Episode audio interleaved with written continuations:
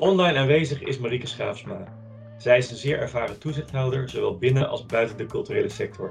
Ze is voorzitter van de Raad van Toezicht van de Bibliotheken Midden-Brabant, als ook voorzitter van de Vereniging voor Commissarissen en Toezichthouders Erasmus. Marieke, wanneer werd het jullie als Raad van Toezicht duidelijk dat deze crisis verstrekkende gevolgen kon hebben voor de continuïteit van jullie organisatie? Um, nou, in Brabant liepen we natuurlijk iets voor op de landelijke ontwikkelingen. Um, en de berichten uh, in de media werden natuurlijk steeds heftiger. En op 6 maart heb ik uh, een berichtje gestuurd aan het bestuur met de vraag dat, uh, gezien de maatschappelijke onrust, dat ik toch de vraag had of zij er klaar voor waren, of wij er klaar voor waren, en of er ook scenario's uitgewerkt waren. Op 8 maart kreeg ik daar al een reactie op van, uh, van, van het bestuur. Want bij ons was wel de bijzondere omstandigheid dat ook nog de Boekenweek uh, met heel veel events uh, op stapel stond. En met name de lokhal waar grote evenementen plaats kunnen vinden. Ehm, ja, daar, daar komen veel mensen tegelijk. En uh, dus op 13 maart is eigenlijk de lokhal al gesloten. En op 15 maart, na de persconferentie van Rutte, is, uh, zijn ook alle andere vestigingen gesloten. Dus dat is in een razend tempo gegaan. Voor de toeschouwer en lezer, de Lokhal is uh, jullie voornaamste gebouw in, in Tilburg, wat een van de belangrijkste architectuurprijzen van de wereld heeft gewonnen. Ook een van de beste bibliotheken ter wereld is volgens een, een internationale prijs. Tenminste, bijna een van de beste bibliotheken.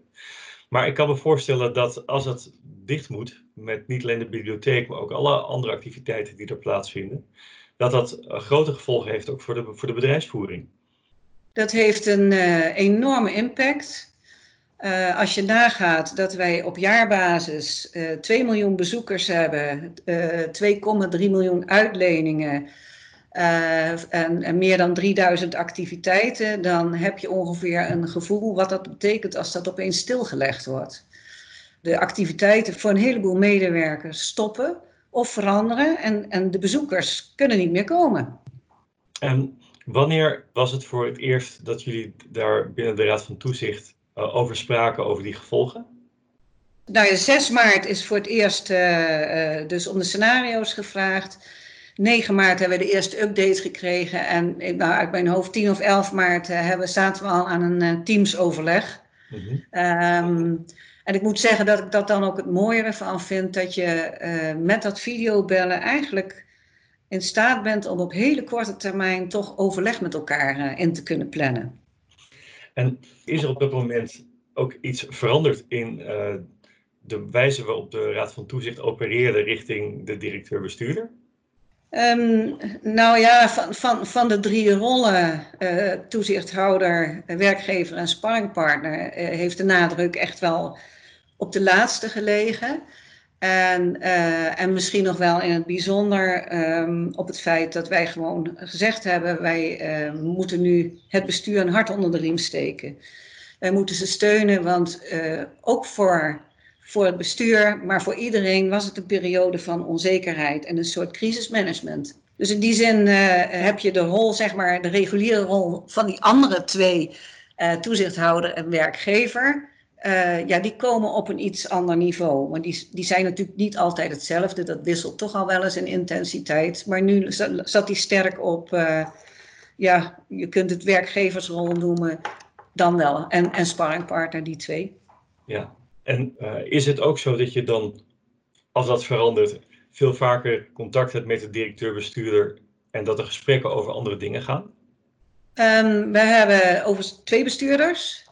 Um, en ja, in, in eerste instantie is er veel vaker contact geweest. Eén keer in de week uh, een video-update.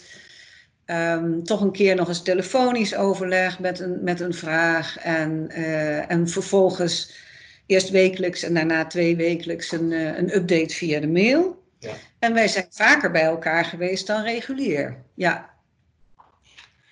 En kan je misschien iets vertellen over hoe de bibliotheek is omgeschakeld in die periode en wat er bij de belangrijkste dilemma's waren voor de Raad van Toezicht? Nou, als de dilemma's voor de Raad van Toezicht liggen uh, voornamelijk in zo'n fase uh, zeg maar primair de zorg voor de, de gezondheid van je medewerkers uh, en, en de bezoekers, hè, voor zover die, die dan konden komen. de tweede zorg die je natuurlijk toch ook altijd hebt, um, is de organisatie nu in staat om al deze bewegingen te maken. Um, en kunnen medewerkers die beweging ook meemaken? En de derde is natuurlijk altijd de financiële component. En wij waren ontzettend blij dat uh, met name de gemeentes, waar wij werken in zes gemeentes, dat die al vrij snel duidelijkheid hebben gegeven um, over het feit dat uh, de subsidie voor, voor dit jaar in ieder geval gelijk zou blijven. En dat betekent natuurlijk een enorme opluchting voor de organisatie, omdat je dan um, niet hele ingrijpende maatregelen naar je medewerkers moet, moet nemen. Ja. Andere zorgen zijn er natuurlijk wel. Uh, al vrij snel zijn er andere concepten aangeboden. Zeg maar de online bibliotheek, de thuisbiep-app. Um, je kon boekenpakketten bestellen, een thuisbezorgservice bij, uh, bij 70-plussers. En daar is ook heel uh, goed gebruik van gemaakt. En dat betekent dus dat de medewerkers ook op andere taken ingezet zijn waar ze um, dan waar ze regulier voor staan. En dat is uh, heel erg goed verlopen. Dus ik vond het heel erg mooi om te zien hoe juist, zelfs met die onzekerheid er, en met zoveel loyaliteit en wendbaarheid, een andere invulling uh, is gegeven. Ik kan me voorstellen dat die kracht, wendbaarheid en creativiteit van de medewerkers die je benoemt iets is om trots op te zijn. Hoe kijk je daarbij naar de Raad van Toezicht? Kan je een concreet voorbeeld geven van een bijdrage vanuit de Raad van Toezicht waar de organisatie direct iets mee kon? Ik weet niet of ik die kan beantwoorden, maar um, ik denk in ieder geval in het begin toch wel de suggestie van neem zo snel mogelijk contact op met uh, je belangrijkste stakeholders en subsidie, subsidieverleners. Zet een hele goede communicatielijn op. Uh, ik vermoed overigens dat ons bestuur dat zelf ook zou bedenken, uh, maar ik denk wel dat dat aanvullend was. Nou, dankjewel, dat is een waardevol advies. En uh, Marieke, wat is je advies aan andere toezichthouders in, in een crisis? Wat zou je als tips aan hen willen meegeven? Nou, aan, aan de voorkant zou ik in ieder geval altijd mee willen geven dat je altijd je oren en ogen open houdt voor wat er uh, in de maatschappij speelt. Dus als er maatschappelijk onrust is, probeer dat dan te vertalen zeg maar, naar een vraag binnen je organisatie in, in de crisis, uh, nou, ik, ik denk onvoorwaardelijke steun verlenen in die fase. Uh, dat dat echt een, uh, een advies is. En vervolgens toch wel weer snel over naar de modus om uh, in scenario's te gaan denken. En voor de toekomst zou ik zeggen, ga nu aan de slag. Of hoe bereid je je eigenlijk voor op de um, periode na corona? En dan heb ik het zowel over de HR-kant als de continuïteitskant. Dat is een belangrijke tip en een goede tip. Uh, en, en, waarom specifiek die, uh, die HR-kant? Want die continuïteitskant die lijkt me heel helder. Zekerheid kunnen bieden aan medewerkers betekent ook dat je bedrijfsvoering in betere continuïteit kunt doen.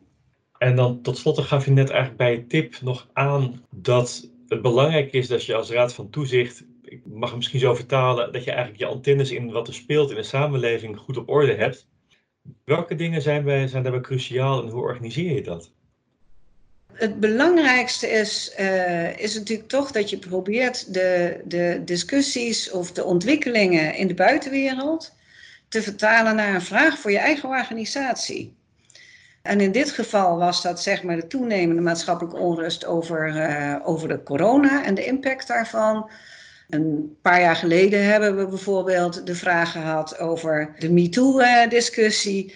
Uh, ook zo'n vraag uh, uh, moet je eigenlijk vertalen naar je eigen organisatie. speelt dit bij ons ook? Mm -hmm. En zo probeer ik hem te vertalen. En dan als raad van toezicht speel je dan ook de echte rol dat je de oren en de ogen bent. In deze interviewserie geven we geïnterviewden de gelegenheid een vraag te formuleren voor het volgende interview. Zo ook in het vorige interview vertelde Mariette van Zuiden je de vraag welke inzichten je hebt opgedaan tijdens deze crisis en wat je daarvan geleerd hebt. Kan je daar een antwoord op geven? Nou, de, ja, is, is, is dat leren. Wat, wat ik in ieder geval fantastisch vond om waar te nemen, is hoe de bibliotheek een wendbare organisatie is, uh, is gebleken. Dat, dat, is, dat hoop je altijd wel, maar dat heb je, inzicht heb je dan nu ook. Uh, en het andere is toch echt wel dat je met videobellen, uh, ja, via Teams, dat dat echt een extra dimensie kan geven aan je overleg. Het is sneller, het kan makkelijker. Uh, je hebt het zo georganiseerd, mensen hoeven niet te reizen. Uh, en ik denk dat dat meer ingezet gaat worden in de toekomst. Uh, ondanks het feit dat daarna fysiek contact of elkaar echt zien en spreken natuurlijk wel prettiger is. Dankjewel voor dit korte interview, Marieke. Hierbij sluiten we deze podcast af. Deze en volgende afleveringen zijn terug te luisteren via de website van Cultuur en Ondernemen. Ik hoop dat u de volgende aflevering ook weer luistert. Tot dan!